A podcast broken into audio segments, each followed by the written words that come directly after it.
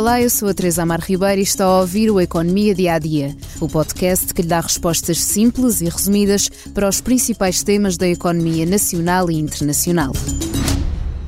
Há novos números que mostram como anda a economia portuguesa. Comecemos pela inflação, que continua a ser um misto de bom e mau. No mês de março voltou a descer pelo quinto mês consecutivo, desta vez para os 7,4%.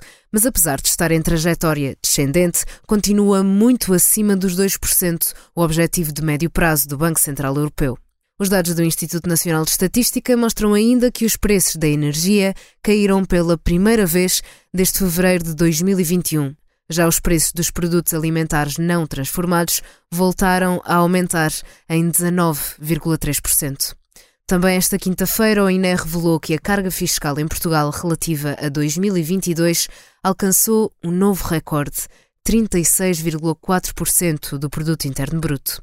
No ano passado, o valor dos impostos, incluindo as contribuições obrigatórias cobradas pelo Estado, aumentou 14,9% em termos nominais e atingiu 87,1 mil milhões de euros, o que empurrou a carga fiscal do país para o um novo máximo. A receita com impostos diretos aumentou 24,1%. Já os impostos indiretos cresceram 12,2%, sendo o IVA o maior culpado. Já o imposto sobre produtos petrolíferos e energéticos teve uma descida, resultado das medidas do governo para mitigar o aumento do preço dos combustíveis. Passando a projeções em vez de certezas, o fiscal monitor do Fundo Monetário Internacional prevê que Portugal deverá registrar este ano um déficit orçamental de 1,2% do PIB, o déficit mais baixo na zona euro. Apenas dois países terão um desempenho melhor, já que apresentarão excedentes orçamentais: Irlanda e Chipre. Segundo o FMI, há perspectivas de melhoria em Portugal até 2028, embora as previsões não contem com excedentes nas contas públicas portuguesas até 2026.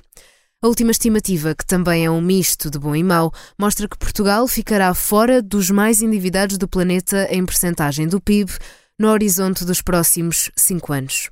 Hoje é tudo no Economia Dia a Dia, mas antes de fecharmos, convido a ouvir o podcast Expresso da Manhã, uma conversa conduzida pelo jornalista Paulo Baldaia com o editor de Economia do Expresso, João Silvestre, sobre as previsões do FMI, que coloca Portugal a um nível do risco máximo na habitação. Entre o nível 1, risco baixo, e o nível 7, risco elevado, Portugal aparece sinalizado com o nível 6.